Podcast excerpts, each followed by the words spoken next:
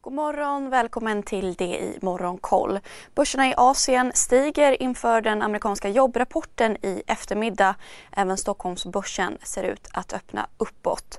Kinesiska börser håller helgstängt. Tokyobörsen och Sydkoreas Kospi-index stiger 0,5%.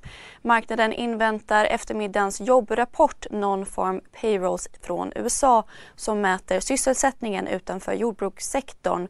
Analytiker väntar sig 325 000 nya jobb i maj, en lägre siffra från förra månaden. Igår visade dock ADPs siffra att antalet sysselsatta i den privata sektorn i USA ökade mindre än hälften så mycket som väntat. Oljan handlades upp något igår trots OPEC Plus besked att öka oljeproduktionen med 648 000 fat per dag under juli och augusti. Ett fat Brent kostar nu $117. Analytiker spår dock att produktionen blir lägre än målet eftersom Ryssland ingår i beräkningen och att flera länder redan har svårt att möta sina produktionsmål.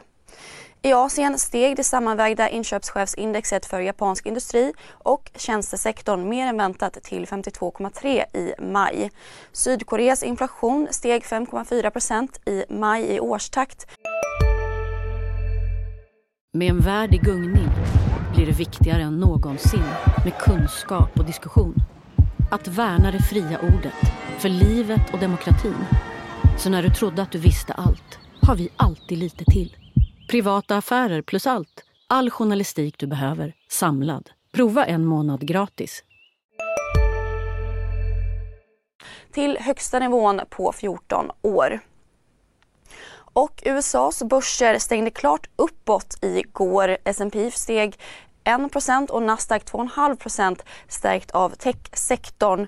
Meta rekylerade upp efter fallet i onsdags då den operativa chefen Cheryl Sandberg meddelat sin avgång. Även elbilstillverkare gick stark. Tesla steg 5% efter Goldman Sachs upprepat rekommendation köp för aktien. Nio steg 7% och Rivian 5,5%. Microsoft steg men något mindre än övriga techjättar efter att bolaget justerat ner sin prognos för innevarande kvartalet, något man skyllde på valutaeffekter. Lastbilstillverkaren Volvos orderingång på den amerikanska marknaden minskade i maj jämfört med vad vi såg i april. Orderingången för tunga lastbilar, så kallade klass 8, minskade med 11% och för klasserna därunder något mer. Det visar siffror från branschorganisationen ATC som säger i en kommentar att maj vanligtvis är säsongsmässigt svagare än april. Idag rapporterar medicinteknik- och cybersäkerhetsbolaget Sectra sitt kvartal och så får vi USAs jobbrapport vid 14:30 i eftermiddag. Ha en trevlig dag. Hej, Synoptik här. Så här års är det extra viktigt att du skyddar dina ögon mot solens skadliga strålar. Därför får du just nu 50% på ett par solglasögon i din styrka när du köper glasögon hos oss på Synoptik. Boka tid och läs mer på synoptik.se. Välkommen! CSRD. Ännu en förkortning som väcker känslor hos företagare. Men lugn, våra rådgivare här på PWC har koll på det som din verksamhet berörs av.